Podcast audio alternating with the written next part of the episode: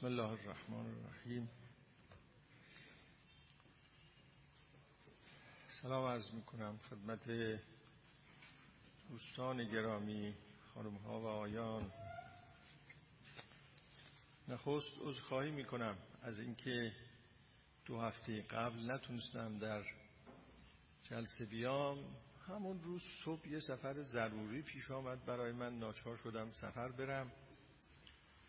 تلفن کردم به دفتر حسینی ارشاد که خدمت آیون و خانم ها بگن که فلانی عذر موجهی داره، امروز نمیتونی بیاد، ولی 27م حتما جلسه دایر خواهد شد. نمیدونم این قسمت دوم رو هم ابلاغ کردن یا نه. این مثل که ابلاغ نشده و برای بعضی از آیون و خانم ها مایه نگرانی شده بود. نه خیر، من گفته بودم که ابلاغ کنن که حتما 27م خدمتتون خواهم رسید.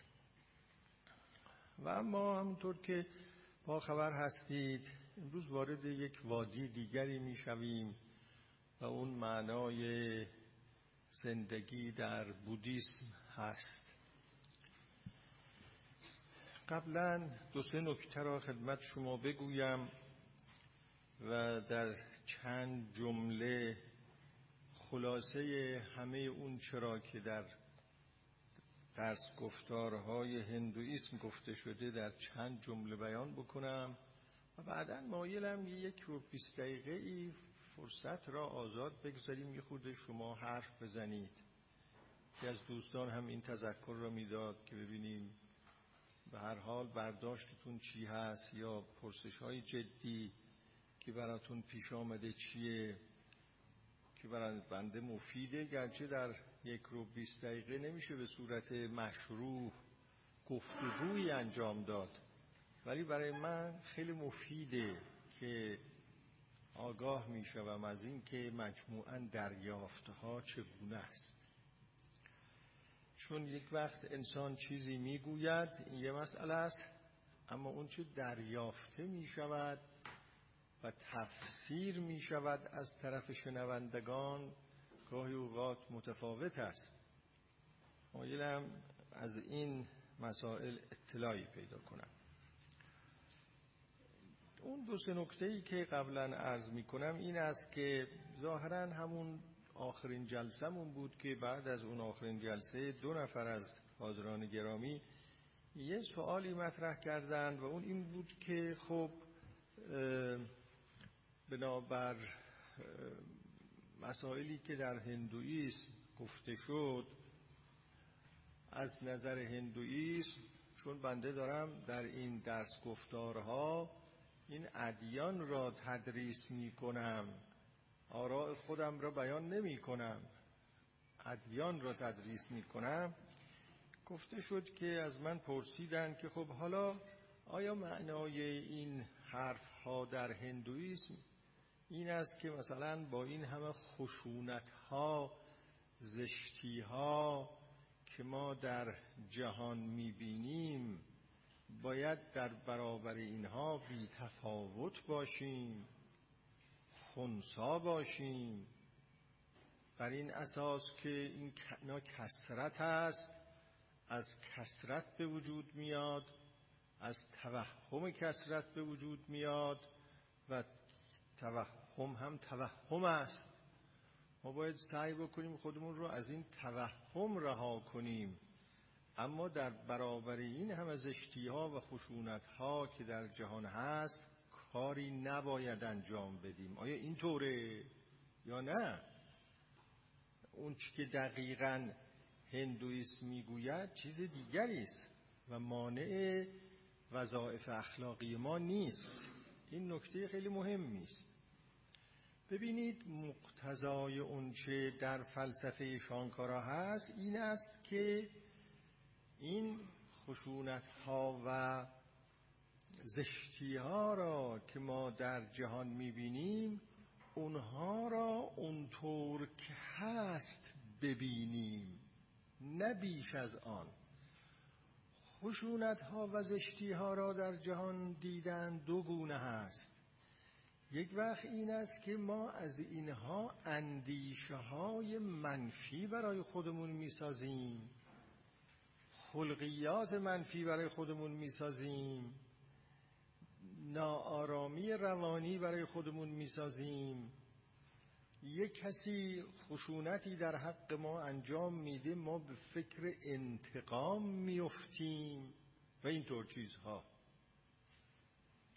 اگه این کارها به دنبال دیدن زشتیها و تلخیها و بدیها به ما رخ بدهد، این اون چیزی است که شانکارا نفی می‌کند که ما در تار و پود اون عواطف و احساسات منفی که از دیدن زشتی‌ها و خشونت‌ها در جهان پیدا میشه در تار و پود اون عواطف و احساسات گیر بیفتیم و هی اونها رو مثل تار عنکبوت دور خودمون بپیچیم، با اونها هی تعادل روانیمون به هم بخوره.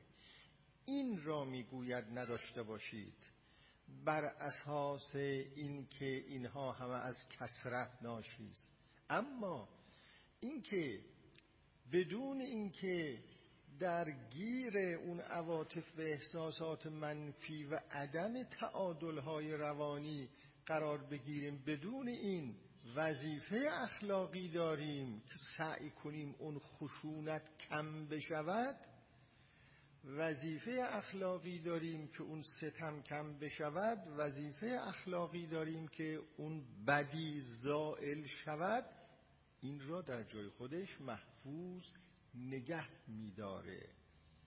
این دوتا را باید از هم تفکیک کرد و به همین جهت هست میگوید اونطور که هست ببین، چیزی اضافه نکن دیگه، اونو ببین، ببین که خشونت هست، ببین که بد است، ببین اونطور که هست.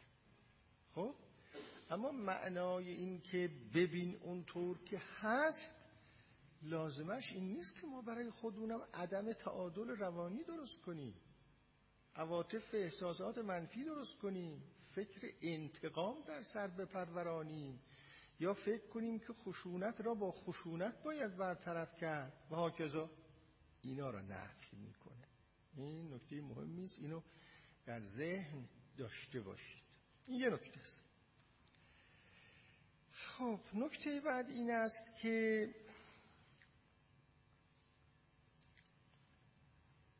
اون چی که از هندویسم، از فلسفه شانکارا اینجا گفته شد، اینها الهیات نیست، ایدئولوژی هم نیست، گونه ای زیستن و تجربه کردن است. یعنی اگر کسی بخواهد راه شانکارا رو برود باید به گونه ای زیست کند، به گونه خاصی زیست کند و به گونه ای خاص تجربه هایی را پیدا کند، نه اینکه خیلی بداند، مجموعه ای از دانسته ها جمع بکند. این نیست،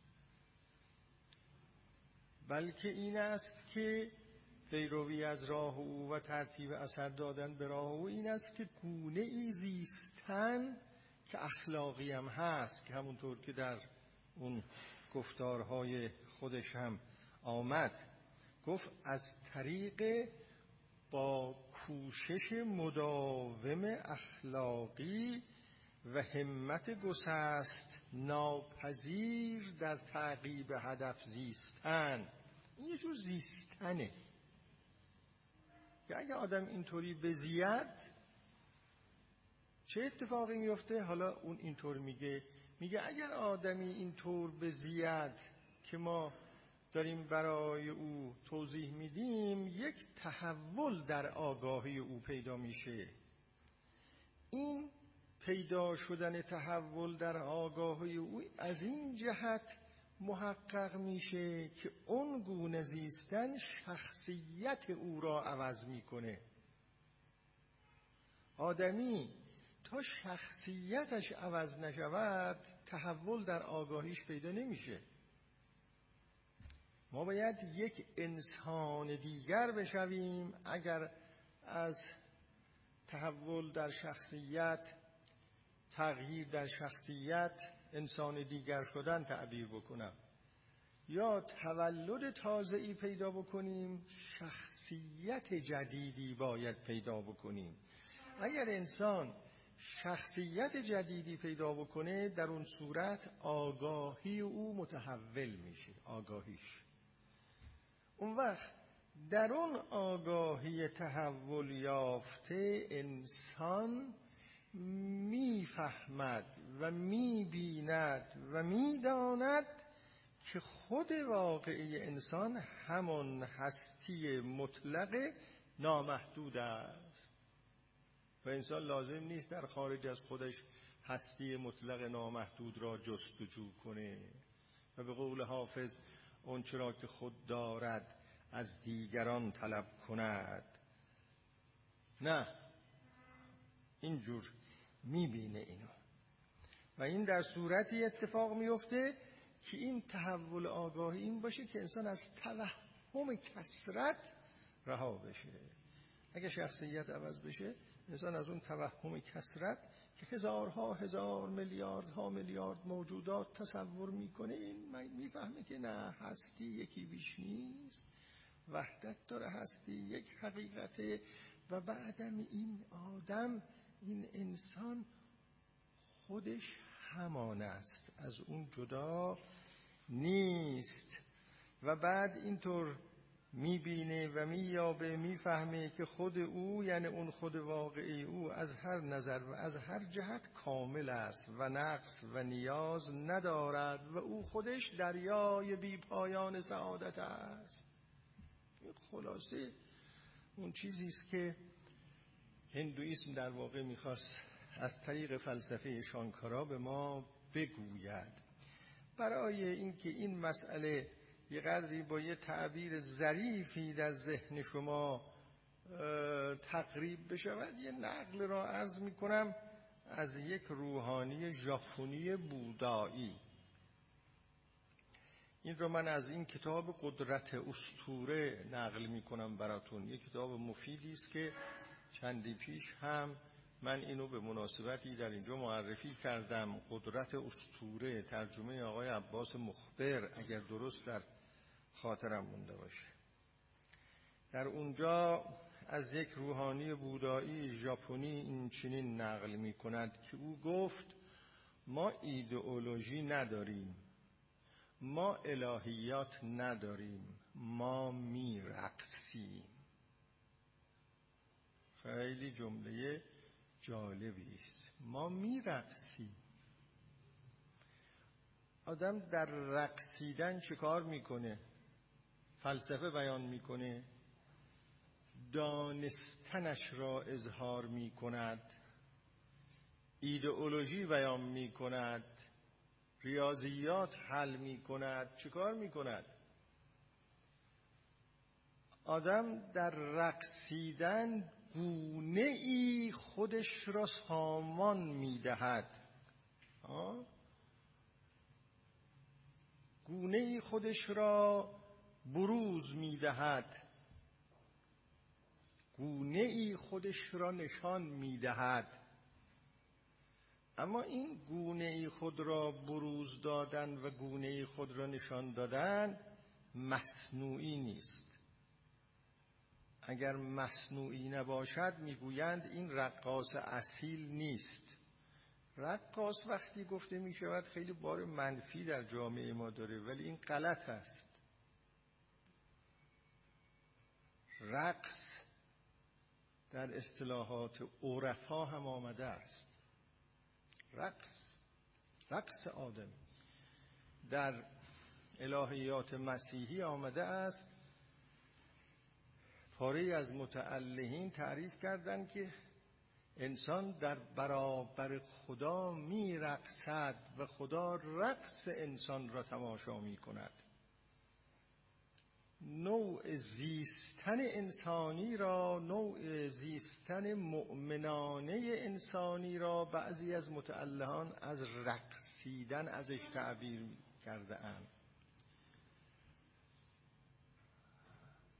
از این زاویه اگر شما به زندگی نگاه کنید میبینید که مثل اینکه زندگی یه جوری دیگه جلو چشمان ما ظاهر میشه که ما با زیستنمون میرقصیم اگر زیستن باشد، اگر به جمود و گنداب نیفتاده باشه.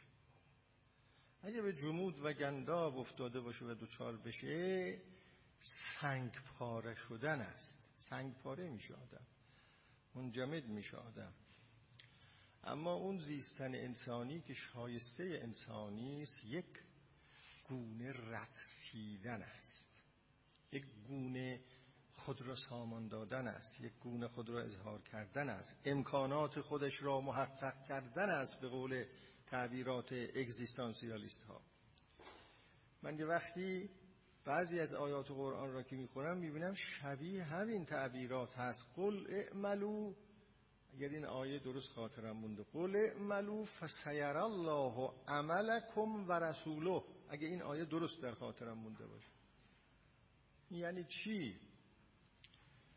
شما عمل کنید، نمیگوید بدانید. شما عمل کنید، خدا و رسول خدا عمل شما را خواهد دید. این چه عمل شما را خواهد دید؟ این شبیه همون مطلبی است که اون روحانی گفت ما میرقصیم. یعنی شما برقصید، یک گونه ای بشوید، سامان دهید خودتون را به گونه ای که سراسر عمر خود را به گونه ای سامان دادنه و خدا هم داره تماشا میکنه که شما خودتون را چگونه دارید سامان میدید، چگونه دارید رقص میکنید. این بار منفی رقص رو از ذهنتون بیرون کنید. رقص یک مفهوم هنری است و یک مفهوم عرفانی هم هست. رقص توانایی های یک انسان را نشان میده. در هنر چه اتفاق میفته؟ حالا رقص همراه باشد با یک مسائل دیگری، اونجا ما یک میزانهای اخلاقی در اونجا وارد میکنیم و ارزش داوری میکنیم و مطلوب و غیر مطلوب، مجاز و غیر مجاز درش قرار میدیم. این مربوط به خود رقص نیست، اون چیزهایی است که جنبیه. حالا نمیخوام من اینجا در مورد رقص صحبت بکنم. گفت ما میرقصیم. شما دقت کنید ببینیم ما چگونه میرقصیم در واقع. حالا این است اون چیزی که شانکارا به ما میخواد بگه، اینه داستانش. این اون چیزی بود که در هندویسم بود. حالا من وارد بودیسم خواهم شد از به حضورتون، ولی همونطور که گفتم قبل از آنی که وارد بودیسم بشم یه روبی حتی اکثر 20 دقیقه میخوام از شما آقایون و خانم ها مطالبی بشنوم درباره اینکه چه سوالایی براتون پیش آمده، چه دریافتایی خیلی کلی کوتاه. خواهش میکنم هر کس مطلبی داره بگه. بفرمایید. از اینکه فرصتی در اختیار ما همه گذاشتی، این نهایت بزرگواری هست که به استاد برسیم، به شاگردی بکنم این سوالی رو مطرح. ما در ادیان مختلف، مثلا قرآن، دین خودمون اسلام، یه سری معتقداتی رو، اعتقاداتی رو داریم. همینطور هم مسیحیت در کار خودش، یهودیت در خود، و همینطور هم کسانی اما یا یک مسئله که مورد بحثه در رابطه با همین بودیسم و اینها. ما العبارة للعوام و الاشارة للخواص. بنده خودم در سطح نهان هستم در مورد مسئله. با اینه که ما خواص می‌ذاریم کنار. وقتی که مسلمانی که معتقد به طور کلی معتقد به قرآن هست، به اسلام هست، طبیعی است که باید پایبند به دستورات و مقررات اون اسلام هم باشه. همینطور هم مسیحی هست. دنبال سوال عرض می‌کنم، می‌خوام روشن شیم واقعا از محضر. خب ما وقتی می‌گیم در اینجا بودیسم رو مطرح می‌کنیم، اون دوگانگی به اون مسلمان دست میده ظاهرا، نظر خودم یا شانکاریست نرچی. و اینه که یه حالت با قول معروف میگن تداخل ایجاد میشه، اورلپینگ ایجاد میشه. خب در اینجا این میمونه که من قرآن رو مورد عمل قرار بدم یا بودیسم رو. این دوگانگی فکری ایجاد میشه. بله، بسیار مطلب جالب و اساسی است. عرض کنم خدمت آیون و خانم ها که اما درباره اسلام جداگانه بحث خواهد شد، چون این جلسات درس گفتارهایی است درباره 5 دین بزرگ دنیا: هندویسم، بودیسم، یهودیت، مسیحیت و اسلام. از اول هم اعلان شده ما این دین شناسی را درباره 5 دین انجام خواهیم داد و ملاکمون هم کتابی است که در این زمینه نوشته شده و معنای زندگی در این 5 دین را بررسی کرده. بنابراین این که در خود اسلام معنای زندگی چیست در جای خود بحث خواهد شد و اینکه حالا از معنای زندگی در اسلام چیست، تکالیفی ازش منشعب میشه و ارتباط اون تکالیف با این معنای زندگی و معنای سعادت چیه اونجا بیان خواهد شد. همونطور که در هندویسم این اخلاقی زندگی کردن که اینها هم یک نوع تکالیفی است و یا مدیتیشن های یوگا که اشاره بهش شده یک نوع تکالیف، در واقع ارتباط اونها با فلسفه شانکارا چیه این هم در هندویسم بیان شده. اما اصولا این کلاس کلاس دین شناسی است، نه تبلیغ اسلام. ما یک وقت این است که به جماعتی میخواییم آموزه های اسلام را توضیح بدیم، اون یه حساب دیگری داره. یه وقت این است که یه کلاس دین شناسی داریم که دینهای مختلف را در اونجا تدریس میکنیم. اینو من از قبل هم گفتم که این کلاس دین شناسی است و من یک متخصص دین شناس هستم با اون تدریس هایی که داشتم. بنابراین در کلاس دین شناسی باید اون دین را توضیح داد، نباید ما تحریفی در توضیح اون دین مرتکب بشویم. اونطور که متخصصان خود اون دین را توضیح داده اند که ما اینجا شانکارا را چیز کردیم، انتخاب کردیم، اون را توضیح دادیم. اما چرا کلاس دین شناسی تشکیل داده ایم؟ این را می شود سوال کرد. بنده به عنوان کسی که این درس گفتارها را انجام میده معتقد هستم که برای شناخت بهتر ادیان بزرگ دنیا مفهومهایی در هر کدام از اینها، اصولی در هر کدام از اینها مطرح شده است که کمک میکند به شناختن یک دیگر. همینها که ما در جلسات قبل هم گفتیم که پاره از این تعبیرها در بیانات و عرفای ما هم آمده است، یعنی همون تعبیرهایی که شانکارا میکنه فرض کنید، پاره از اونا در تعبیرات و عرفا آمده. حالا بودیسم را که مطرح بکنیم خواهیم دید که پاره از اونها در تعبیرات مولانا و امثال مولانا آمده.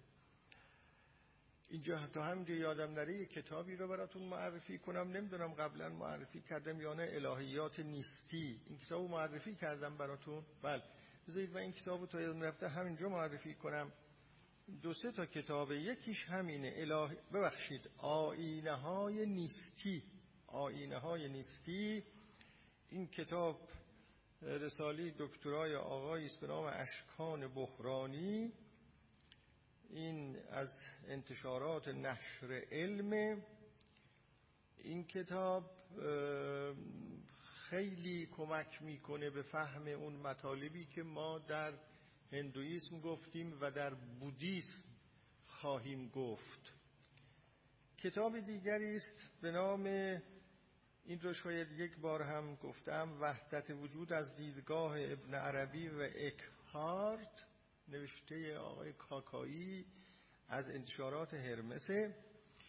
کتاب دیگری است که به بیانی سلیس و ساده تقریباً همین فلسفه های موجود در هندویسم و بودیسم را اونجا به صورت عملی مطرح میکنه، به نام نیروی حال. شاید بسیاری از شما این کتاب را بشناسید. یه خانومی هم یک روز به من تذکر دادن که این مطالبی که شما میگید خیلی قریب الافق است با مطالبی که در نیروی حال هست، در کتاب نیروی حال. همینطور هست، برای اینکه اون کتاب هم تحت تأثیر همین مسائل در واقع نوشته شده. خب اینها در خاطرتون باشه. بنابراین آقا ما دینشناسی تطبیقی داریم انجام میدیم اینجا و در دینشناسی تطبیقی حتی یک مسلمان هم دین خودش را بهتر میتونه بفهمه. سوال دیگری هست؟ مطلب دیگری هست؟ بفرمایید.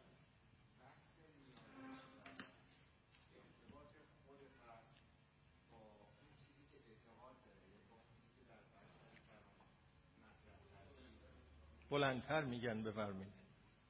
نه فلسفه نیمایش در هندویسم به چه شکله؟ خلاصه صحبت کنید. خود فرد وقتی به درک خودش میرسه، به دریایی که شما اشاره کردید میرسه، بعدش مسئله نیمایش یا خود فرد چطوری میتونه با اون به اصطلاح روح بزرگتر یا با اون به اصطلاح فرآیندی که میتونه اینو از حالت خودش درک بیاره یا به طور کل ذهن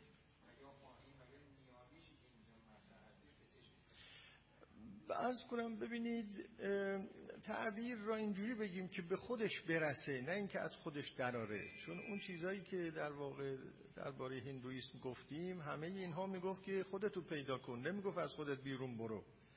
این در بودیسم هست که الان توضیح خواهیم داد که اونجا میگه خود را رها کن، اصلا خودی به اون معنا وجود نداره. اما هندویسم این نیست. هندویسم میگه خود واقعیت، یه کاری کن که خود واقعیت برای خودت کشف بشه، بفهمی که تو که هستی. یه میخوایم خیلی ساده بگیم تا بدانی و بفهمی که تو که هستی.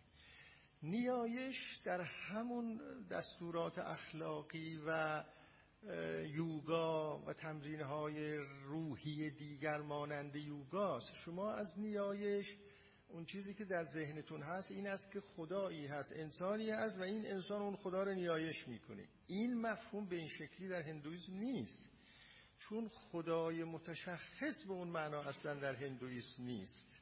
نیایش اون چیزی که در عرف ما از نیایش فهمیده میشه اون مال ادیان توحیدیه، یعنی مال یهودیت است و مسیحیت است و عرض کنم اسلام، چون در این ادیان خدا جدای از انسانه و انسان در برابر خدا نیایش میکنه. در هندویسم چون چنین چیزی نیست. یک تکنیک های عملی به شما نشون میدن که از طریق اون تکنیک های عملی شما باطن خودتون بر خودتون آشکار میشه، نه خدایی که از شما جداست شما به اون نیایش میکنه. باز مطلب بفرمایید.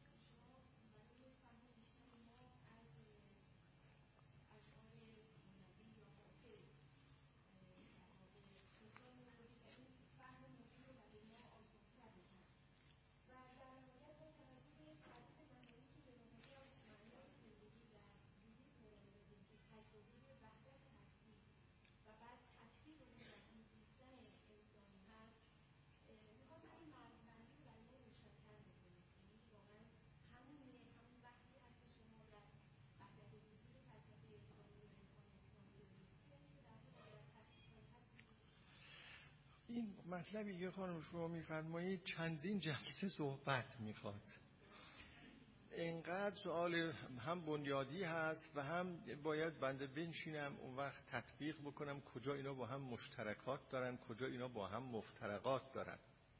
ولی خیلی کوتاه باید به شما عرض بکنم در عرفان و فلسفه اسلامی دو تا مسئله مطرح است، یکی وحدت وجود و کثرت موجودات و دیگری وحدت وجود و وحدت موجود. اون تعبیری که میگوید وحدت وجود و وحدت موجود یعنی یک وجود است، هیچ کثرتی وجود نداره. در عرفای ما همین هست، کثرت اصلا وجود نداره. این بسیار نزدیک است به همون حرفی که ما از شانکارا نقل میکنیم. اما اون کسانی دیگری که میگویند وجود حقیقتش واحده، موجودات متکثرند، کثرت در وحدت و وحدت در کثرت، این چیزی است که با شانکارا متفاوته. این مقدار بیشتر نمیتونم اینجا عرض کنم. بله بفرمایید.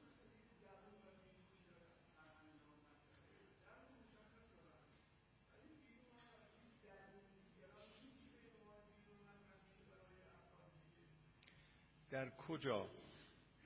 در شانکارا منظورتونه؟ خب پس شما یک سوال خیلی کلی میکنید که مربوط به فلسفه شانکارا نیست. این سوالاتی که من عرض کردم خواستم که در ارتباط با مطالبی که تدریس شده اگه مطلبی هست بفرمایید، اما این اون درون و بیرون در معناهای خیلی متفاوت به کار برده میشه. باید دید در هر کنتکسی هر کس این رو به کار میبره به چه معنا به کار میبره. بله خانم.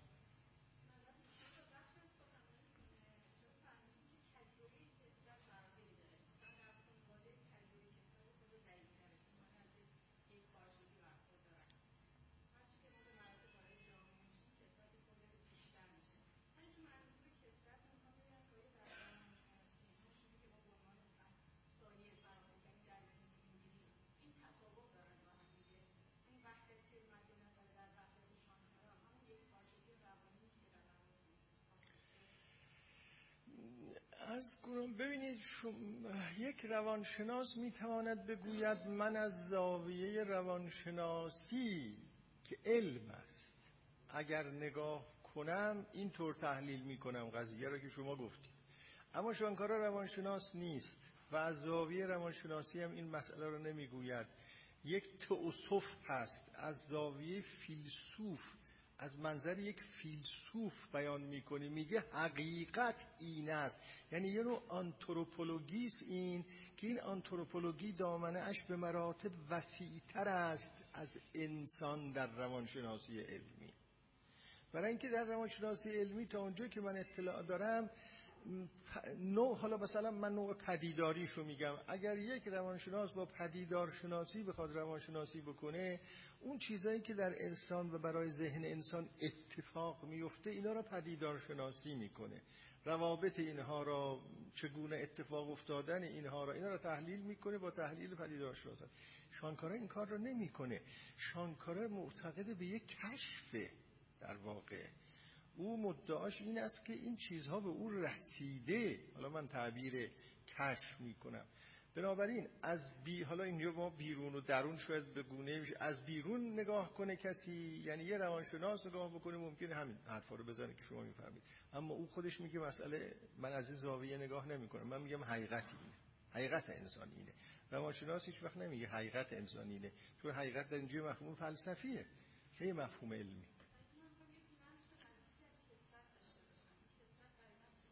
چی داشته باشید؟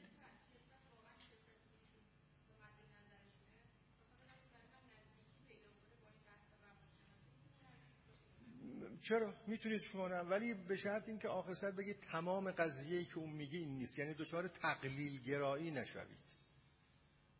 توجه می‌فرمایید؟ مشکلی که در این مباحث بین فلسفه و علم هست این است که اگه علم بخواد به جای مفهوم‌های فلسفی از مفهوم‌های علمی استفاده بکنه فقط و بگه این همانه است، این تقلیل گرایی است و این اون چیزی است که نمی‌پذیرم. خب اگه اجازه میدید دو تا دیگه ما گفتگو کنیم. بفرمایید.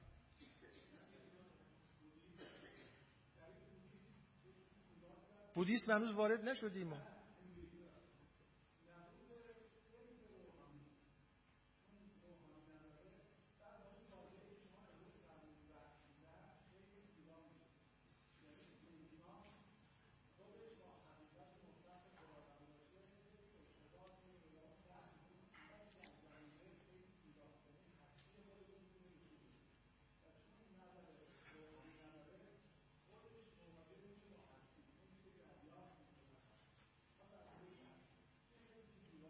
بله، اما دوست گرامی اونا هم در طول تاریخ داشتن ها، منتها الان دیگه اینا اینجوری نیست وضعشون، به خصوص بعد از آن که خودمون اونا هم در طول تاریخ سلسله های روحانی و فلان اما کنار گذاشته شد. بله ایشون قبل از شما دست بلند کرد.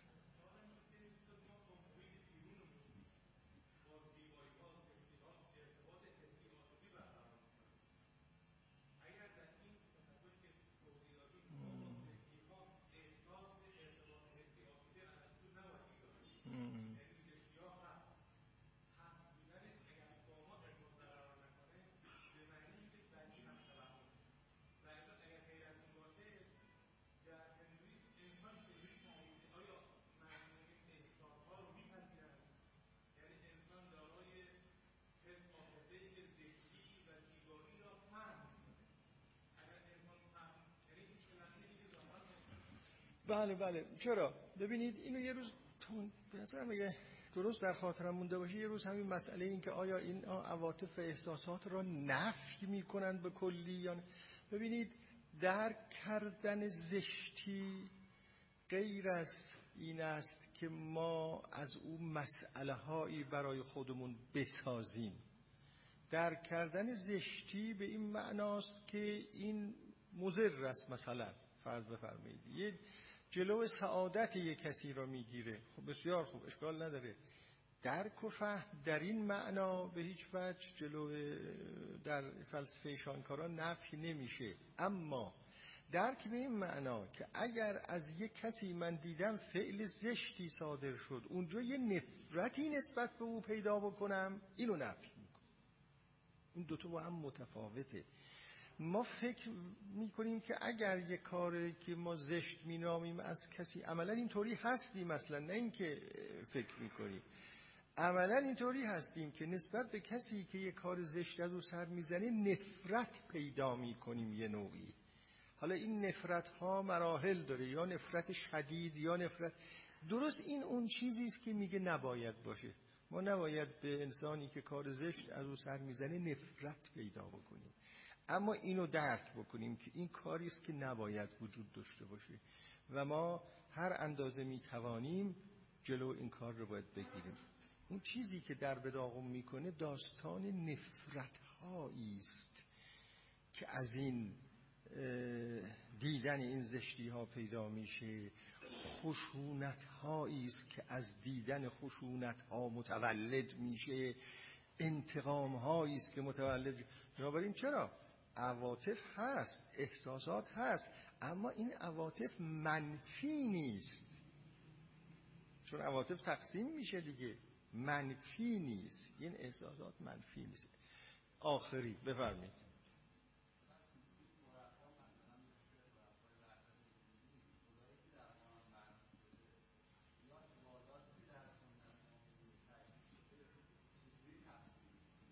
حالا شما بله بله شما وارد بحث اسلام شدید ها. در واقع این چیزی است که شما در توضیح مطالب مربوط به اسلام بیان. اینا دو جور هستن. خیلی خلاصه میتونه یه عده میگوین که این عبادات رو باید حفظ کرد چون اینها پوسته هایی هستند برای مغز، به عنوان پوسته باید حفظ کرد. این تعبیرات رو هم به کار بردن. یه عده میگویند انسان ها ممکن است به یه جایی برسن که دیگه به این عبادات نیاز نداشته باشه. دو دسته هستن، هر دو دسته وجود. خب با اجازه آیون و خانم ها من وارد بحث بشم و چقدر برای من خوب بود که همین مقدار از بیانات شما ها استفاده کردم و از این نظر برام جالب بود که الحمدلله میبینم خیلی با عنایت مسائل مورد مطالعه قرار گرفت. و اما هندویسم ببخشید و اما بودیسم. عرض به حضورتون اگر در هندویسم به تقریر شانکارا تأکید میکنم، به تقریر شانکارا. من قبلا خدمتتون گفتم که شما ممکنه کتاب‌های مربوط به هندویسم را مطالعه بفرمایید، انواع اقسام مطالب در اونجاها ببینید که ببینید همه اون چیزایی که من گفتم اونا همش نیست، خیلی حرفا هست. مبنای تدریس این کتاب است. در واقع من دارم اون مطالب موجود در این کتاب را، این تقریر را برای شما توضیح میدم. اون هم مطالبی که به صورت بنیادی به مسئله معنای زندگی و هدف زندگی مربوط میشه. ولی خیلی مطالب در هندویسم هست که اگر شما این کتاب ها را مطالعه بفرمید خواهید. خب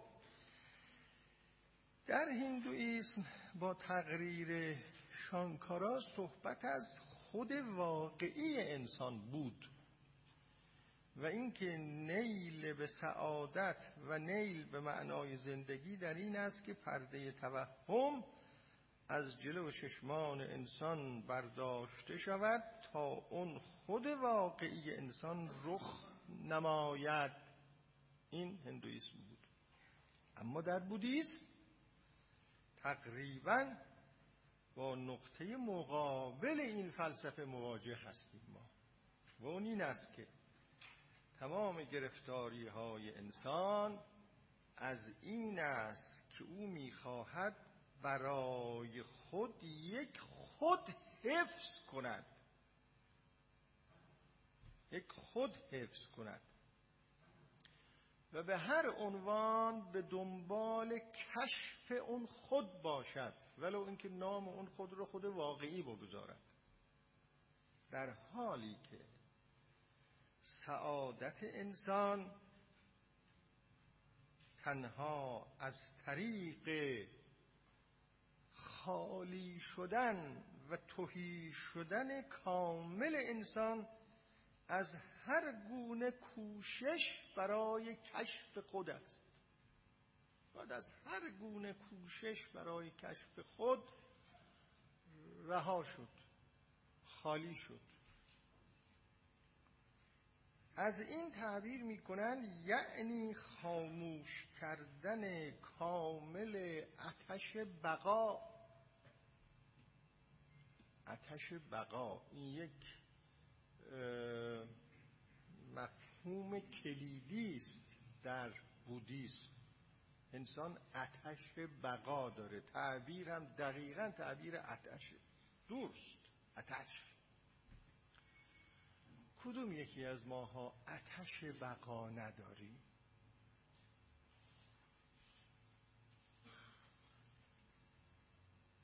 حالا بعضی از نویسندگان و فیلسوفان از این تعبیر کرده اند به درد جاودانگی، اونامو، درسته؟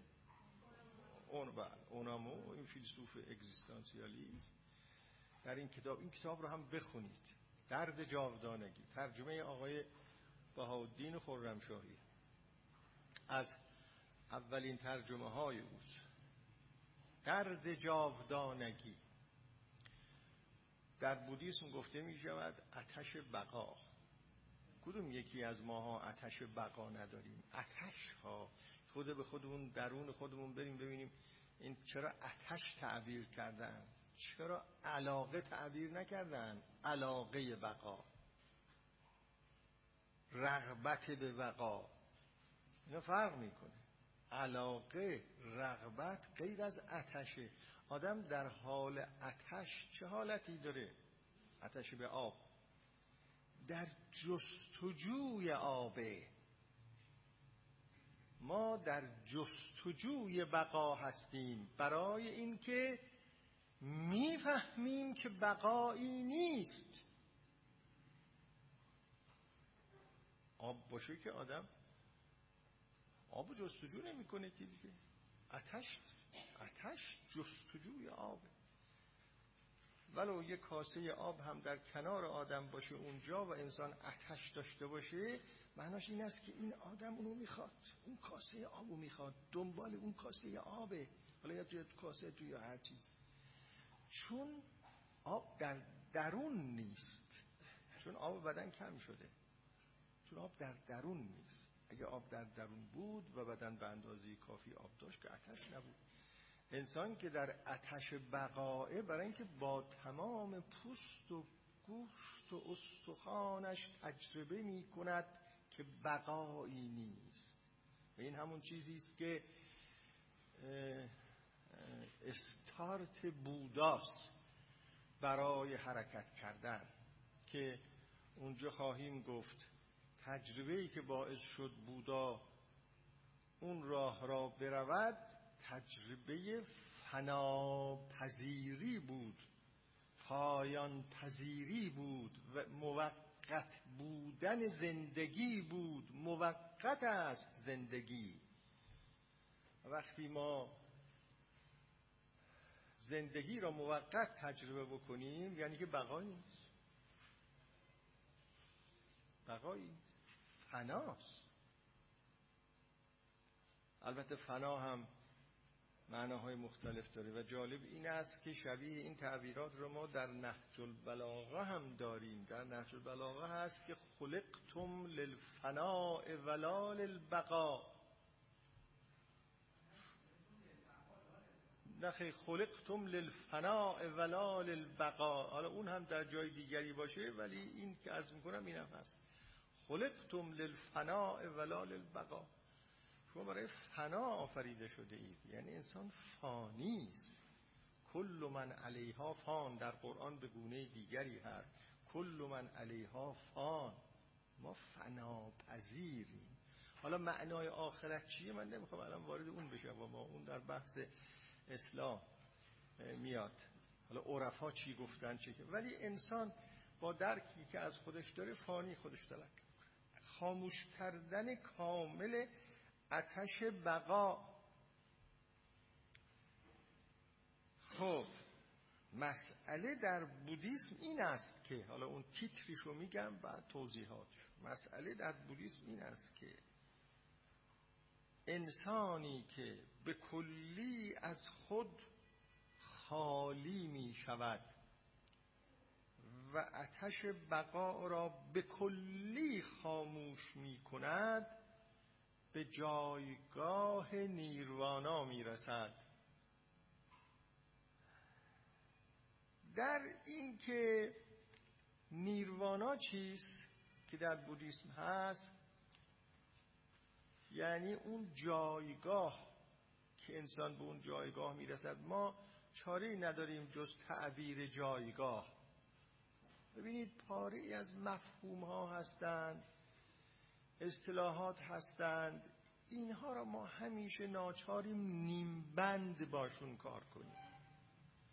یکی از اونها همین مفهوم نیرواناست، یکی از اونها مفهوم نیستیست، یکی از اونها مفهوم وجوده.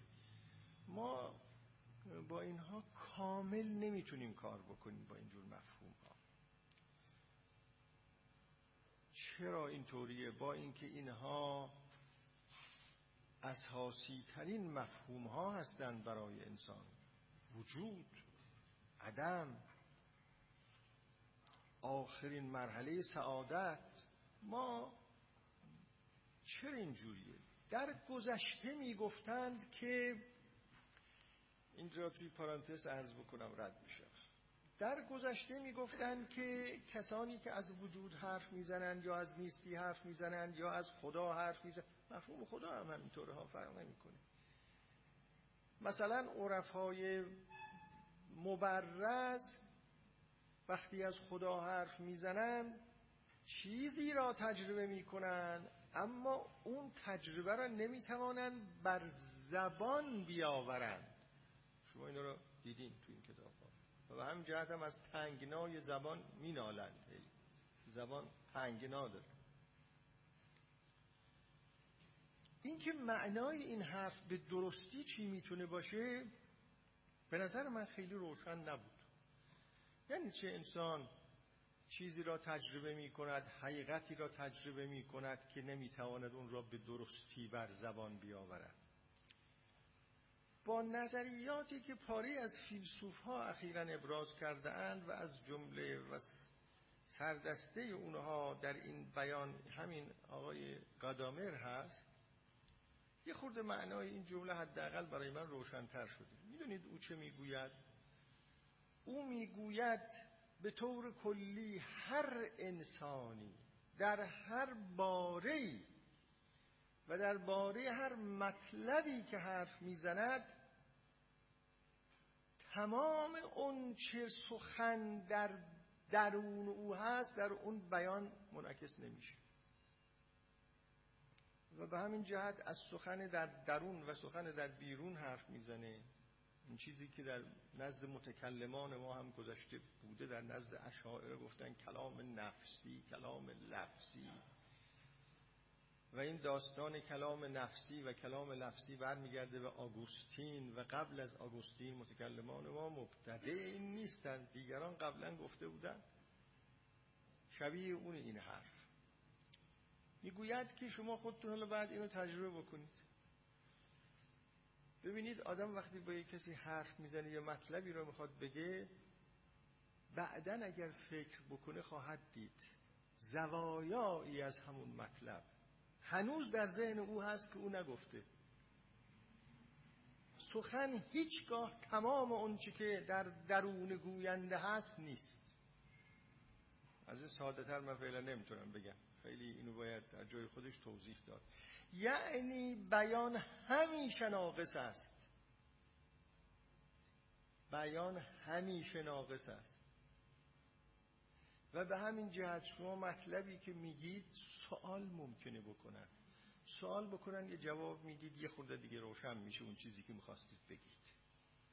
ممکنه یه سوء تفاهم پیدا بشه، یه سوال دیگه میکنن، باز یه خورده دیگه میگید، باز روشن‌تر میشه. این یعنی چه؟ از اول اگر تمام اون چرا که میخواستید بیان کنید بیان کردید، دیگه سوال یعنی چی؟ چون سوال نیست.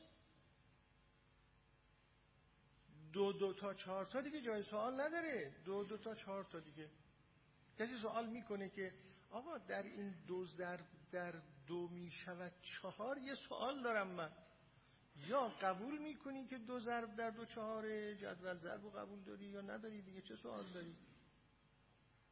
اما شما یه مطلب فلسفی بگید، شما یه مطلب عرفانی بگید، یه مطلب عاطفی بگید، یه مطلب تاریخی بگید، یه مطلب حقوقی بگید، انواع اقسام سوال ها ممکنه متوجهش بشه. و هر وقت از شما سوال میکنن یه گوشه از اون چی که شما، حالا این تعبیرم مسامحه است، یه گوشه از اون چی که شما میخواستید بگید معلوم میشه. این که میگویند تفسیر متون ادبی، تفسیر متون دینی، تفسیر متون عرفانی، اینا هیچ جا متوقف نمیشه، پایان ناپذیر است این تفسیرها. و کسانی که با زور و فشار میخوان یه جایی را تفسیر را متوقف بکنن، تفکر را در واقع و پرسش را متوقف میکنن، این علتش این است که اون مطالبی که توی این قبیل متون هست، این مطالب هیچگاه به صورت کاملی یه جا فیکس قابل بیان کردن نیست. من وقتی این تقریر این هرمنوتیکرها را، قادامر را خوندم، بیشتر فهمیدم اون حرفی را که عرف ها میزنن یعنی چه. و بعد این آقا میگه این اختصاص به عرفا نداره، در فیلسوف هم همینطوره، در تاریخ هم همینطوره، در مسائل دیگر هم همینطوره. حالا بنابراین این نیروانا که ما باهاش سر و کار خواهیم داشت در بودیسم، این که نیروانا چیه، بعضی ها گفتن نیروانا یعنی عدم محض، نیستی محض.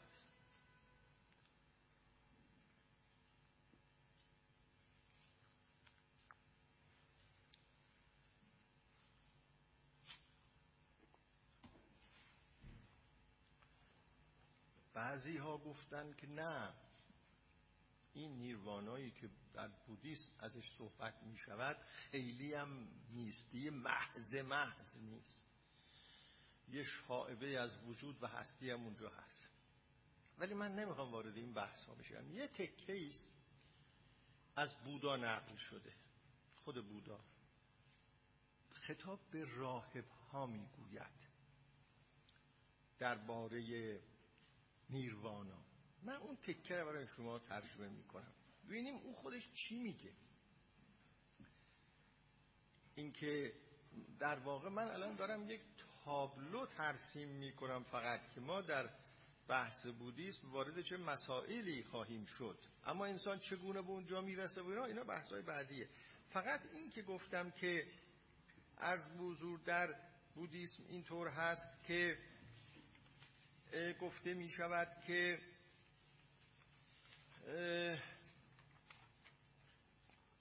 انسانی که به کلی از خود خالی شود و آتش بقا را به کلی خاموش کند و هیچ خودی را جستجو نکند به جایگاه نیروانا می رسد و اونجا جایگاه سعادت محض است.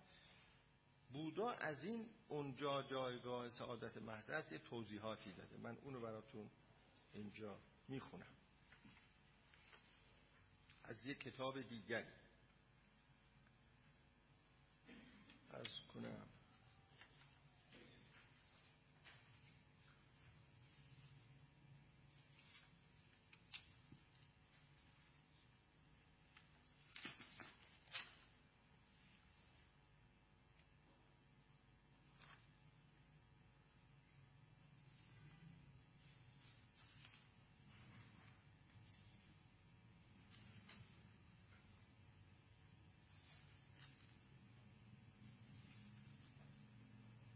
صفحه 139 اینطور میگوید: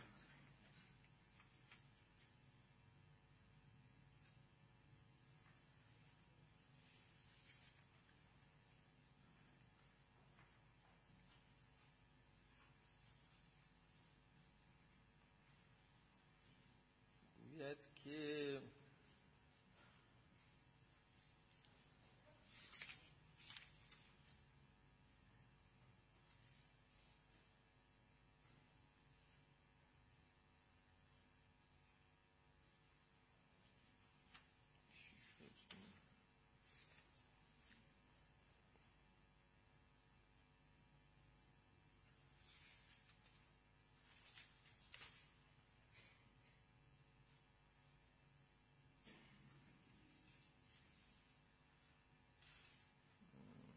حوصله‌تون سر میره ها، پیداش میکنم. یه خورده با هم صحبت کنید تا من پیدا کنم.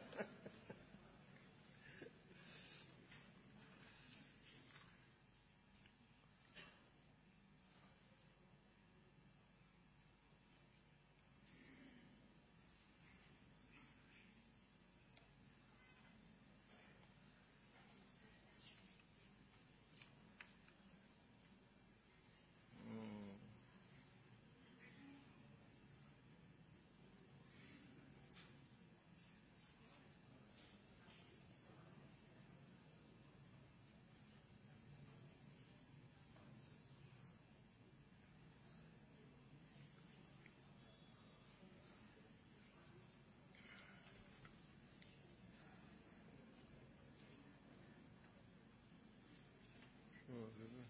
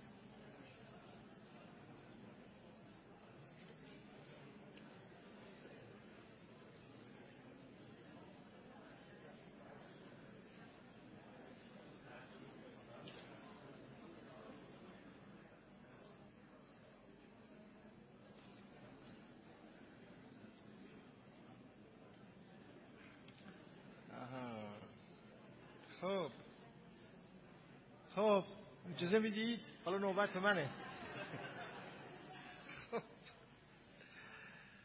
به شاگردانش میگه که ای راهبها،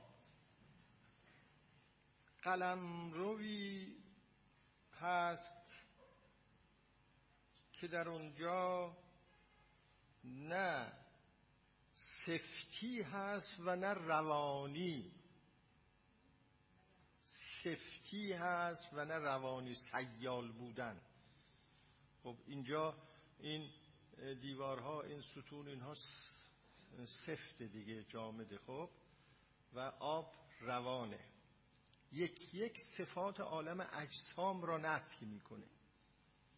اونجا نه سفتی هست و نه چیز روان، نه چیز سفتی هست و نه چیز روانی، نه گرما هست و نه حرکت، نه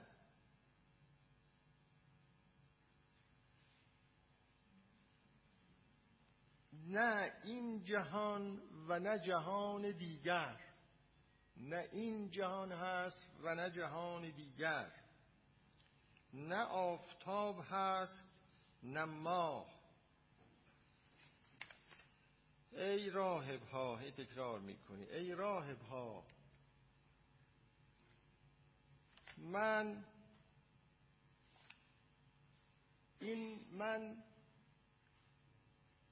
در ارتباط با اون قلمرو نه از آمدن صحبت می کنم نه از رفتن، نمی گویم اون خواهد آمد، نمی گویم چگونه میشه به اونجا رفت، اصلا از مفهوم آمدن و رفتن صحبت نمی کنم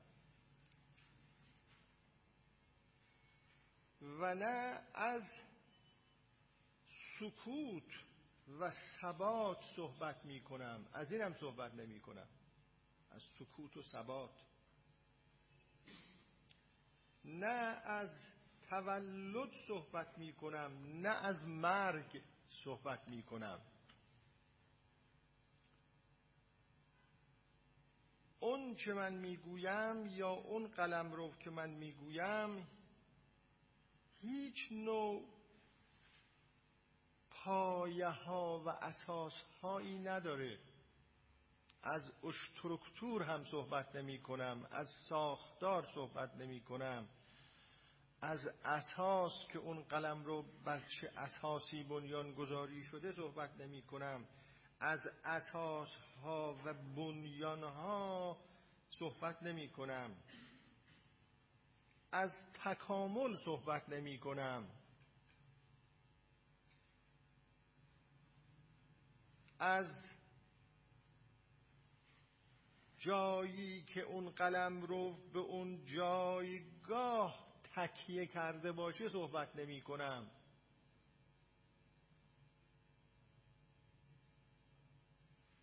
اونجا پایان رنج است. این تعبیر است، اونجا پایان رنج است. ملاحظه می کنید که همه اون مفهوم هایی را که در ذهن ما هست، ذهن ما با اونا مشغوله، همه رو میگه من از اینا صحبت نمی کنم، اما در عین حال بغیش به تعبیر آلمانی ازش صحبت میکنه. من تعبیری برای بغیش بهتر از قلمرو یا جایگاه پیدا نمیکنم. خب این رو هم نگه چی بگه؟ یه چیزی باید بگه دیگه. این جایگاه و قلمرو هم فکر نکنید که یعنی یه مفهومی است که همه مطلب را رسونده ها. مقام میخواید بگید، جایگاه میخواید بگید، قلمرو میخواید بگید، که هیچ کدوم از اینها نیست، اما میگه اونجا پایان رنج است. این تعبیری است از نیروانا. فعلا ما بر این تعبیر میمانیم. در واقع گفتم نیروانا چیزی است که خیلی تعبیرهای گوناگون ازش کردند. این تعبیرهای عالم روحانی، عالم معنوی که ما داریم، اینا رو از ذهنتون دور کنید. اگه بخوایم بفهمیم که بودیسم چی میگه، نباید با اون مفهوم‌هایی که خود ما با اون مفهوم‌ها زندگی میکنیم و به هم نزدیک بشیم به این مطلب، گرچه یک مقدار این کار اجتناب ناپذیرم هست، اما در عین حال که این کار اجتناب ناپذیر هست باید بدانیم که دقیقاً اون چیزی که او میگوید و اون چیزی که از این مفهوم‌های ما به ذهن میآید متفاوت. میگه که پس قضیه این نیست در واقع که خود واقعی را باید پیدا کرد، نه، قضیه خالی شدن است و به یک قلمروی رسیدن است و اون قلمرو را فعلا اینجوری تعریف میکنه. خب عرض کنم که چطور شد این بودا این راهو رفت. شما اگر و بودا کی بود، به کتاب‌های بودیسم یا تاریخ بودیسم که شما مراجعه بکنید شرحال نوشته‌اند درش. بعضی ها اون شرحال ها را خیلی عارفانه نوشته‌اند، بعضی ها تصویر پردازانه نوشته‌اند عرض کنم. اما نویسنده این کتاب در این مقاله، یعنی مقاله بودیست، اینجوری شروع می کند برای خاطر اینکه وارد بشود به زندگی بودا و اجمالا برای ما شرح بدهد که بودا دنبال چه بود. اول از اینجا وارد میشه که بودا دنبال چه بود و بعد چه اتفاقی افتاد و بعد وارد این میشه که تعلیماتش چه بود و بعد آخرسر میگه که اگه اینا را در جلو چشم بذاریم معنای زندگی و هدف زندگی چی میشه. نویسنده کتاب از اینجا شروع میکنه، میگوید که مسئله اصلی که برای بودا مطرح شد در واقع این بود که سعادتمند کیست؟ چه کسی سعادتمند است؟ چه انسانی سعادتمند است؟ مالداران، مقامداران، کسانی که فرزندان خوب دارن، کسانی که عمر طولانی دارن، کسانی که همسران خوبی دارن، کسانی که همه اینها و مانند اینها را دارن، کسانی که دانش فراوان دارن. کی سعادتمند واقعی؟ اینجا شما با مفهوم سعادت مواجه میشوید که اگر در خاطرتون باشه در هندویسم هم ما با این مفهوم سر و کار داشتیم. سعادت برترین چیست؟ الان نمی شود گفت که چه حرفهایی تحت عنوان سعادت گفتند، چون وارد این بحث های اینجوری بشویم از اینکه در 2 جلسه 3 جلسه این مثلا بحث بودیسم را توضیح بدهم بیرون میریم و از ظرفیت این کتاب به کلی بیرون میرویم. ولی مفهوم سعادت اینجا هم مطرح است. سعادتمند کیست؟ آیا سعادتمند مرادف است با خوشبخت؟ نه، اینها با هم فرق میکنه. سعادتمند یک مفهوم فلسفی است. ارسطو هم میخواست توضیح بدهد که سعادت چیست. بعدن خیلی ها از فیلسوف ها دنبال این بودند که توضیح بدهند سعادت چیست. اما ما وقتی میگیم خوشبخت، این با مفهوم بخت کار داره. کی خوشبخت هست، کی بدبخت هست. بخت یعنی چه؟ سعادت با بخت که بیشتر با مفهوم شانس و تقدیر و اینکه چه نوشته شده است براش، با این چیزها سر و کار داره. ولی سعادت اینطور نیست.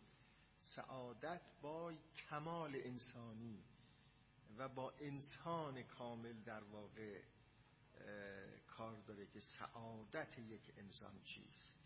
حالا بعد اینکه سعادت یک انسان چیست، خیلی حرفای گوناگون فلاسفه گفتن. برای بودا هم این مسئله مطرح است که سعادتمند کیست.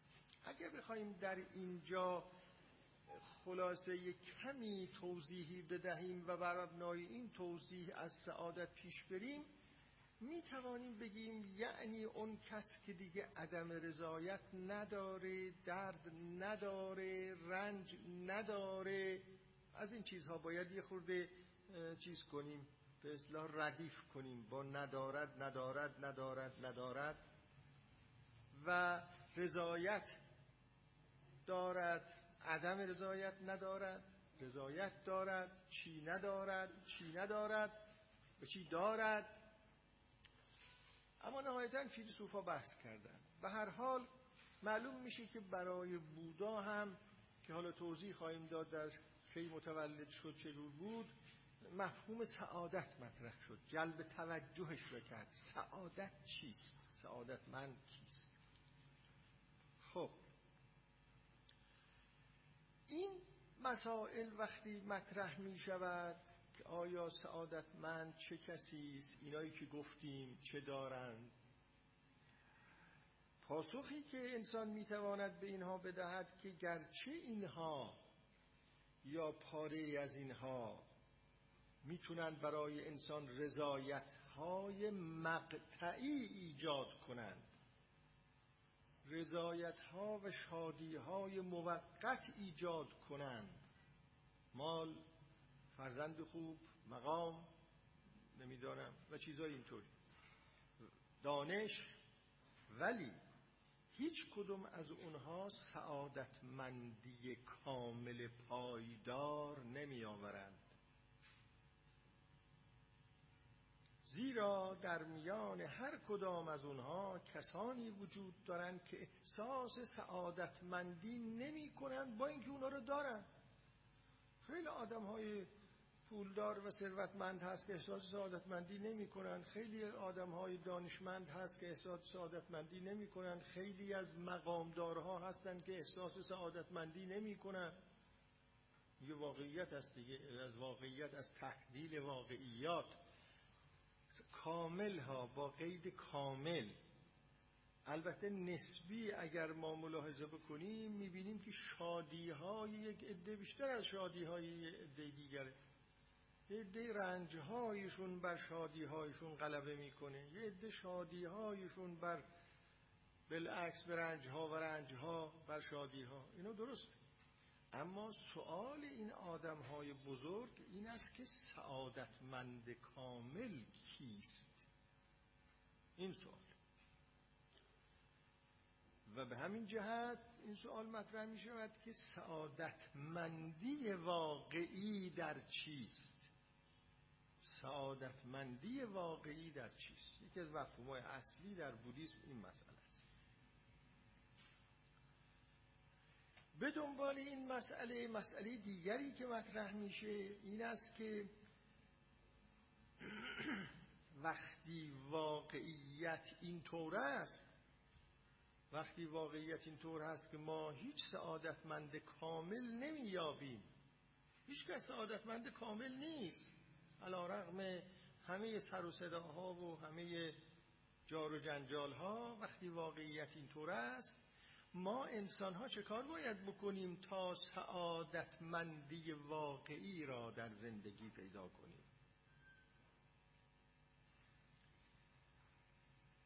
اگر بتوانیم به این سوال پاسخ روشن بدهیم، در این صورت ما در موقعیتی قرار خواهیم گرفت که معنا و هدف زندگی را بیان کنیم. اون وقت میتونیم بیان کنیم. تا در این موقعیت قرار نگیریم نمیتونیم معنای زندگی را و هدف زندگی را بیان بکنیم. اون کسی میتونه معنای زندگی را برای ما بیان بکنه و هدف زندگی را میتونه برای ما بیان بکنه که در مرحله سعادتمندی واقعی قرار گرفته باشه. این دوتا مطلب را نویسنده مقاله اول توضیح میده، بعد اینطور میگوید اگر بخواهم بیان کنم که بودایی ها چگونه به سعادت نائل می شوند، این نویسنده کتاب اینطور میگه، اگر بخواهم بیان کنم که بودایی ها چگونه به سعادت نائل می شوند، باید توضیح دهم که چرا بودا بنیانگذار بودیسم زندگی ظاهراً سعادتمندانه خود را رها کرد و گونه‌ای دیگر از زندگی را آغاز کرد، آنچنان زندگی که در جستجوی حقیقت بود. یعنی بودا در جستجوی حقیقت، زندگی که بر اساس جستجوی حقیقت باشه، عرض کنم پیش گرفت. خب با این مقدمات وارد این می شود که بودا کی بود و چه تحولاتی در زندگیش اتفاق افتاد.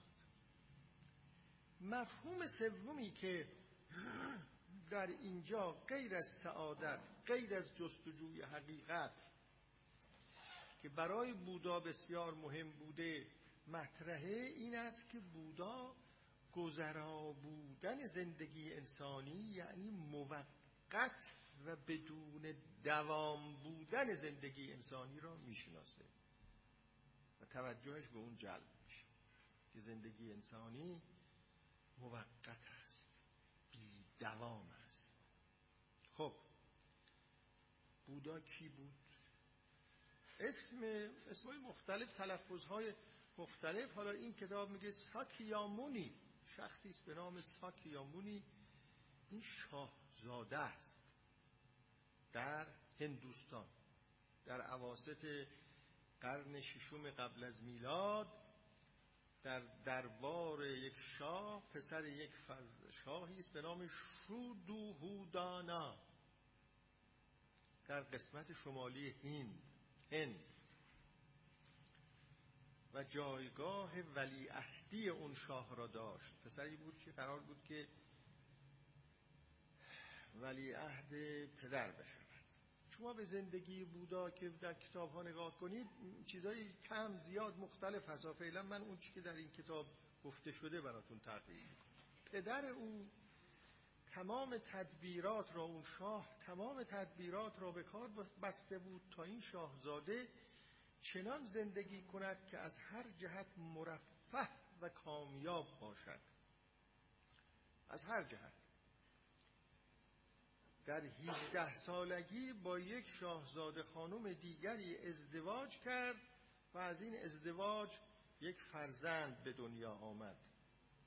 زندگی این دو شاهزاده در کمال کامیابی و خوشبختی ظاهراً سپری می شد. اما بودا که بعداً بودا نامیده شد، یعنی همین آقای ساکیا مونی، در 29 سالگی تمام این زندگی را رها کرد، کاخ را رها کرد، مقام را رها کرد، همسر را رها کرد، فرزند را رها کرد و یک زندگی زاهدانه و پر از ریاضت در پیش گرفت و در زمره روحانیان برهمنیسم در آمد. این که دوستمون گفتن که برهمن استا، یعنی بخشی از این دو روحانیان نداشتن، نه، اونا هم روحانیانی اون موقع داشتند، اون موقع البته. و بعد بودا هم رفت یک پریستر شد، یک روحانی بودایی شد. حالا چرا این انقلاب روحی در بودا پیش آمد؟ این نکته ها از اینجا شروع میشه. سبب این انقلاب روحی بودا این بود که توجه او به چند چیز جلب شد. سه مسئله را خیلی مهم میشمرند. توجه او جلب شد به مشقات و مصائب زندگی پیران. ما پیرها نترسیم ها، ولی با پیری باید کنار آمد. مشقات داره، مصائب داره، تلخی‌هایی داره. خودتون می‌بینید دیگه، پدرها، مادرها، اونهایی که مسن هستن. توجهش جلب شد به اینکه چه مشقات و مصائبی در زندگی پیران سر هست و توجه او جلب شد به رنج‌ها و شکنجه‌ها و مصائب بیماران، که بیماران چه مصائبی دارند، چه مشکلاتی دارند، چه مشقت‌هایی دارند. و از همه مهمتر توجه او جلب شد به مسئله مرگ. این سه مسئله به شدت او را تحت تأثیر قرار داد. از تأمل در این مسائل که مشقات و مصائب دوران پیری چیست، بیماران چه بر سرشون میآید و مرگ چگونه تومار زندگی انسانها را میپیچد، این تجربه در او بسیار قوی شد که جهان انسان و زندگی انسان یک جهان و زندگی گذراست و موقت و پایان پذیر هست. این در او زنده شد، تجربه قوی شد. این مهمه ها. فکر او را به خود مشغول کرد، تجربه قوی شد. ما اینا رو میبینیم، تجربه در ما قوی نمیشود. تو شما اگر بپرسید که خب ما همه اینا رو میبینیم دیگه، خب ما همه اینا رو میبینیم ولی از کنارش رد میشیم دیگه. و بعد هم میگه مرگ دیگران است، بیماری دیگران است. از لحاظ روانشناسی اینجوریه دیگه، هر کس فکر میکند که روانشناسا اون هر کس فکر کنه که دیگران میمیرن. کمتر آدمی در مرگ خودش فکر میکنه.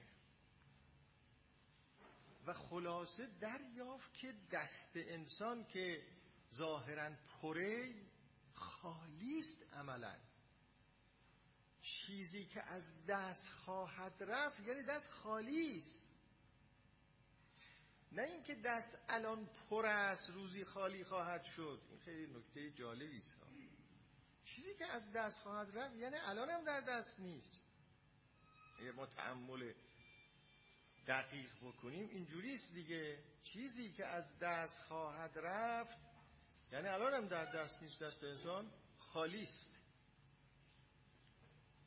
انسان نقد عمر را میدهد و عاقبت هیچ چیز به دست نمی آورد.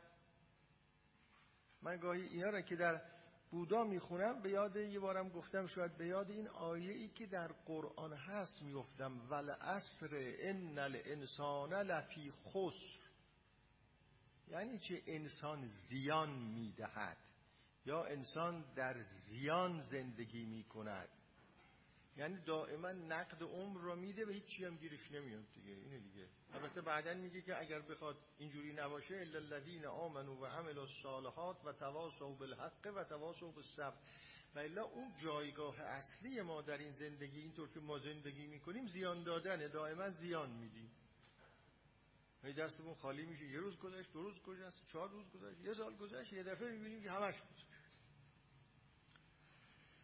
این تجربه در بودا قوی شد، حساس شد نسبت به این مسئله. وقتی این تجربه در کسی قوی بشود که مرگندیش بشود، کسی مرگندیش بشود و دائما فکر او را این قضیه جلب بکند که این یعنی چی؟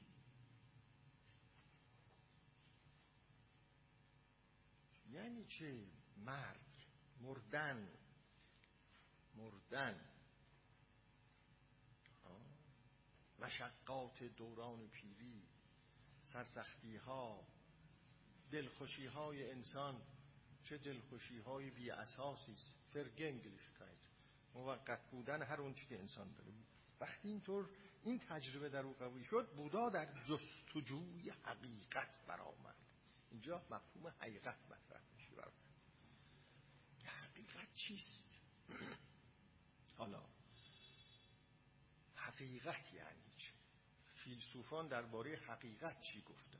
چه رأی‌های مختلفی در این باره گفته شده؟ حالا یک کمی اینو بیشتر توضیح خواهم داد. بودا در جستجوی حقیقت برآمد که حقیقت چیست؟ در جایی که ما خیال می‌کنیم کامیابیم ولی کامیاب نیستیم.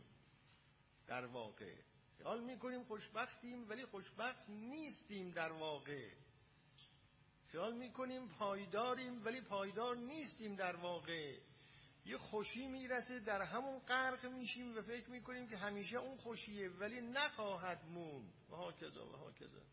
شما دیگه دنبال کنید. من فکر میکنم که این تقریرات بودا رو که من خدمتتون عرض میکنم برای جوانها تلخ باشه. ببخشید، تلخ به این معنا که من به جوانان عزیز عرض می کنم که با واقعیات زندگی باید آشنا شد. اگر شما از دوران جوانی با واقعیات زندگی انسانی آشنا بشوید که واقعا زندگی انسانی چه واقعیاتی داره، چنان ظرفیتی پیدا می کنید که در بزرگسالی، در میانسالی، در سالخوردگی هم میتونید با زندگی کنار بیایید. اما اگر فکر بکنید که همون شادی ها و شعف ها و نیروها و انرژی ها که انسان در دوران جوانی داره اینا معیار زندگی انسانی هست، وقتی اینها به تدریج از دست رفت سرخورده میشوید، افسرده میشوید. چرا اینطور شد؟ ما آدمای اینجوری رو خیلی زیاد دیدید. کسانی هستند که هیچگاه حاضر نیستن پیری رو قبول کنن. کسانی که حاضر نیستن پیری رو قبول کنن یا بیماری رو قبول کنن یا مصائب رو قبول کنن، مشکلات رو قبول بکنن، اینا یه دریافت صحیحی از واقعیات زندگی انسانی ندارن. و این عرائضی که من عرض میکنم از قول بودا در اینجا نقل میکنم، این که واقعیات زندگی اینطور هست معناش این نیست که یعنی ما بریم در داخل خانه بنشینیم تو اتاق زانوی غم بغل کنیم، معناش این نیست. معناش این است که مردانه به معنای این که یعنی فقط مردا اینو بلدن ها، مردانه و یا بانوانه، حالا هر جور که میخواید بفهمید، مردانه و بانوانه حریف این زندگی بشوید.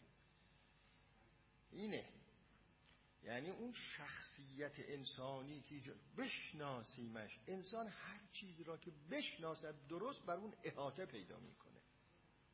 ترس از ناشناخته هاست. هر چیزی را که انسان درست بشناسه به اون احاطه پیدا میکنه، یعنی بر اون سر میشود، به اصطلاح زمام اون را در دست میگیره.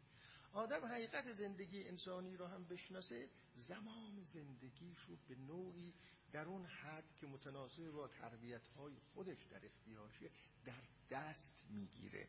اما اگر نشناسه یه دفعه میبینی که حوادث از چپ و راست میزنن به سر و کله‌اش و مثل توپ فوتبال، همونجور که در اشعار بعضی از عارفان هم آمده است، همینجوری از این ور میزنن به اون ور، از اون ور میزنن، همونجوری میغلطه، منتظر این است که یه روزی هم بره. این وضع برطرف میشه اگه آدم واقعیات زندگی انسانی رو اونجور که هست بشناسه. بودا در جستجوی حقیقت برآمد، یعنی این که واقعیات چیست. ما که مثل این که خیلی چیز اینجوری که میبینیم که نیست. پس حقیقت چیست؟ تا سعادتمندی خالص و ناب به دست آورد و واجد اون باشد. این یه مسئله مهمه که وقتی حالات بورا را تقریر میکنن این تکرار میشه، هی که بودا در جستجوی حقیقت برآمد.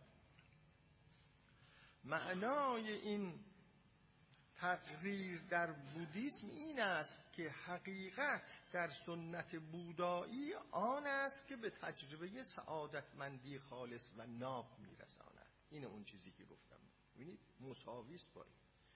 حقیقت در سنت بودیسم این است که حقیقت اون چیزی است که به سعادتمندی ناب میرسانه. این حقیقت با مفهوم حقیقت در فلسفه متفاوته و اصولاً حقیقت در ادیان معنایی دارد متفاوت با حقیقت در فلسفه.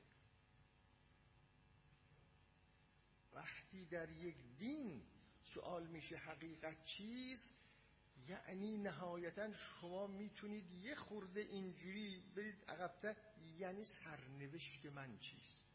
سرنوشت من چیست؟ نه اینکه یعنی کجا، چه روزی، چه بر باره من نوشته اندا، نه، یعنی برای من حقیقت چیست. برای من حقیقت چیست یعنی چه چیز منو سعادتمند میکنه. خلاصه در دین معنای حقیقت اون چیز که انسانو سعادتمند میکنه، اون چی که انسان را حیات نو بهش میده و از کسالت و ملالت و روزمرگی ها و جمود و گندیدگی وجود بیرون میاره. معنای حقیقت در اینه. در فلسفه معنای حقیقت نیست. در فلسفه معنای حقیقت این است که چه چیز موجود است، چه چیز معدوم است. به معنا این است که کدام جمله صادق است، مطابق با واقع است یا مطابق با واقع نیست. اینا نیست در دین حقیقت. من هر جا که این بحث ها رو می کنم یک دفعه منتقل میشم به یک پاره از آیات که در قرآن هست، اونجا میبینم دقیقا همین گفته شده: یا ایها الذین آمنوا استجیبوا لله و للرسول اذا دعاکم لما یحییکم. و حرف خدا پیغمبر گوش کنید موقعی که شما را دعوت میکنن به اون چیزی که به شما حیات میبخشه. حقیقت اینه، اون چیزی که حیات میبخشه. یا من عمل صالحا من ذکر او انثى و هو مؤمن فلنحینه حیاتا طیبه. اینم یه آیه دیگه است. هر انسانی، چه زن چه مرد، ایمان و عمل صالح داشته باشه، ما به او زندگی پاکیزه میبخشیم. زندگی پاکیزه حقیقت یعنی در دین اینه، در بودیسم هم همینه. در بودیسم و از نظر بودا حقیقت اون چیزی است که حالا شما میخواید بفرمید این انسان مداریه. خب دین انسان مداره، دین برای انسانه دیگه. دین انسان مداره یعنی چه انسان مداره؟ دین برای انسانه، برای سعادت انسانه. خدا که حالا اگر از مفهوم خدا استفاده کنیم، خدا که به دین نیاز نداره، که خدا به دین نیاز نداره. دین یک، در دین حقیقتی هست، اینجوری بگیم در دین حقیقتی هست که این حقیقت انسان را سعادتمند میکنه. حالا اون باید بنشینیم ببینیم که اون سعادتمندی که از دین میاد چیه، و هر کجا به دین چسبیدیم و دیدیم سعادتمند نیستیم، دینمون قلابیه. این تعبیر رو بکنه، دینی درست حسابی نداریم. این یک نوع تطهیر دین نیست. تصور ممکنه میکنن یه عده از آقایون که من میخوام یه نوع دین رو تطهیر کنم. نه خیر، دین گاهی قلابی میشه، دین گاهی تحریف میشه، دین گاهی عوضی میشه، دین گاهی مضر میشه. دین هم مانند همه موجودات این عالم در حال تحولات و تغییراته. اینجوریه. این وظیفه اون کسانی که میگویند ما دین را توضیح میدهیم هست که ببینن آسیب‌ها کجا پیدا شده، اون آسیب‌ها را کنار بزنن از دین، نه اینکه آسیب‌ها را بیشتر بکنن. ولی دین هم همینطور هست، دین هم در طول تاریخ تغییر پیدا شده، منجمد شده، مضر شده. حالا ما فکر میکنیم که همه چیز خراب میشه، اما دین خراب نمیشه. نه، دین سالم داریم، دین فاسد داریم، دین دست خورده داریم. این صرفا این که دین قضیه رو تموم نمیکنه. یه عده تصورشون این است که این دین است، این امر دینی هست، این منسوب به دین است، اینو فلان آقایی که عالم دین است گفته. اینو هیچ کدوم ملاک نمیشه. باید دین سعادت میده یا نمیده؟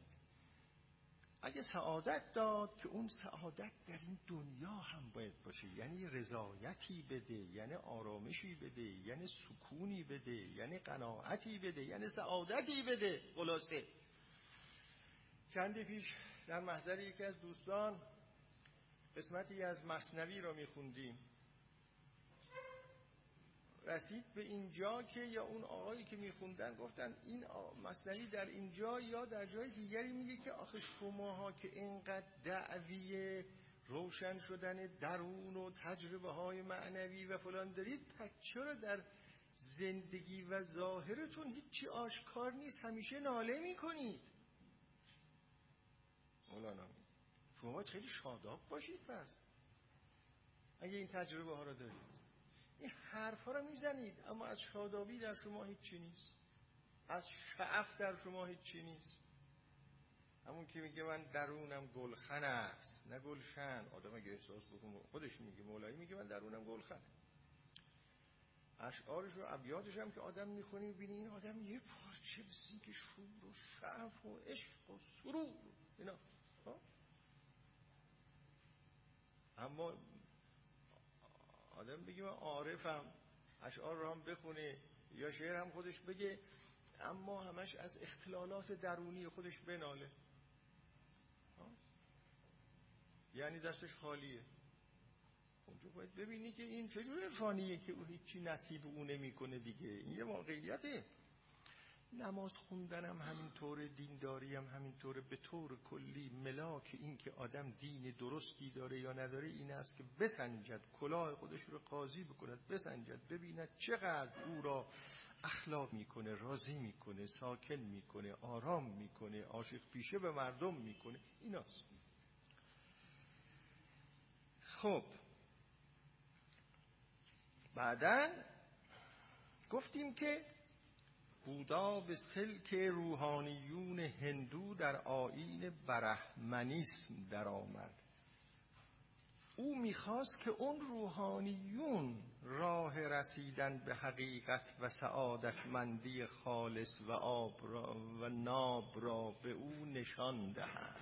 پناه برد به روحانیون، چون تشنه سعادت بود که این راه سعادت را به او نشان دهند. اما مدت طولانی نگذشت که فهمید تأمین این مقصود از اون روحانیان بر نمی آید. ما مشغول کارهای خودشونم. او اونها را ترک کرد و 6 سال تمام در تنهایی به ریاضتها و مجاهدتهای نفسانی پرداخت. باز هم چیزی به دست نیاورد. و انواع اقسام ریاضتها کشید، چیزی به دست نیامد. عاقبت یک روز در حالی که در کنار یک رودخانه در زیر یک درخت به مراقبه و مدیتیشن مشغول بود، ناگهاً درون او روشن شد، حقیقت بر او آشکار شد. راه رسیدن به سعادتمندی ناب و خالص بر او کاملاً معلوم گردید. این اون چیزی است که در واقع در شرح حال بودا شدن بودا و آغاز روشنایی او مورخین بودیسم در کتاب‌ها نوشتند. چه مقدار از اینا به همین طور است دقیقاً یا نه اینو کسی نمیدونه. اینا تاریخ هست دیگه، تاریخ رو که 100% نمیشه بعد گفت. ولی به هر حال در بودیسم بودا این آقا یه چنین شخصی تلقی میشه که در یه لحظه بر او یک روشنایی درونی پیدا شده. این تعبیر روشنایی درونی، درون او روشن شد، این تقریبا در همه ادیان بزرگ دنیا این تعبیر هست. در مقالات شمس از این تعبیر شده است به گشودگی درون، اگه درست در خاطرم مونده باشه. شمس هم در اوائل مقالاتش ظاهرا از گشوده شدن درون حرف میزنه. در قرآن از باز شدن سینه حرف زده شده. افمن شرح الله صدره للاسلام، ظاهرا تعبیر اینه، باز شدن سینه. اینا یه تعبیرات تجربی است در واقع. این تجربه که به کسی دست بده که درون گشوده میشه، درونش گشوده میشه. این تجربه دست بده به کسی که شرح صدر پیدا میکنه و واقعا در ناحیه سینه هم یه شرحی تجربه میکنه ها. در زندگی سینه سفر میکنه و جلو میره. آدمایی رو دیدید این کوز میکنن، اینجوری زندگی میکنن. کسانی هم شما ببینید که سینه سفر میکنن، جلو میرن. این سینه سفر کردن در زندگی تعبیر مجازی نیست، تعبیر ادبی نیست. همان است که گفتم مردانه به زندگی وارد میشه. احساس میکنه که بسیار بسیار پرظرفیت است. و این جور تجربه ها در جاهایی از بدن نمود میکنه و از جمله در ناحیه قفسه سینه نمود میکنه، یعنی به تجربه جسمانی هم در میاد. و همین جهت گفتن شرح صدر، چرا نگفتن شرح مغز؟ این که گفتن بسیاری از تجربه ها در قلب آدمی، واقعا در همین قلب گوشتی آدمی نمود پیدا میکنه. انسان وقتی یک کسی را که خیلی دوست داره از دور ببینه، قلبش شروع میکنه به تپ تپ کردن. این یعنی چی؟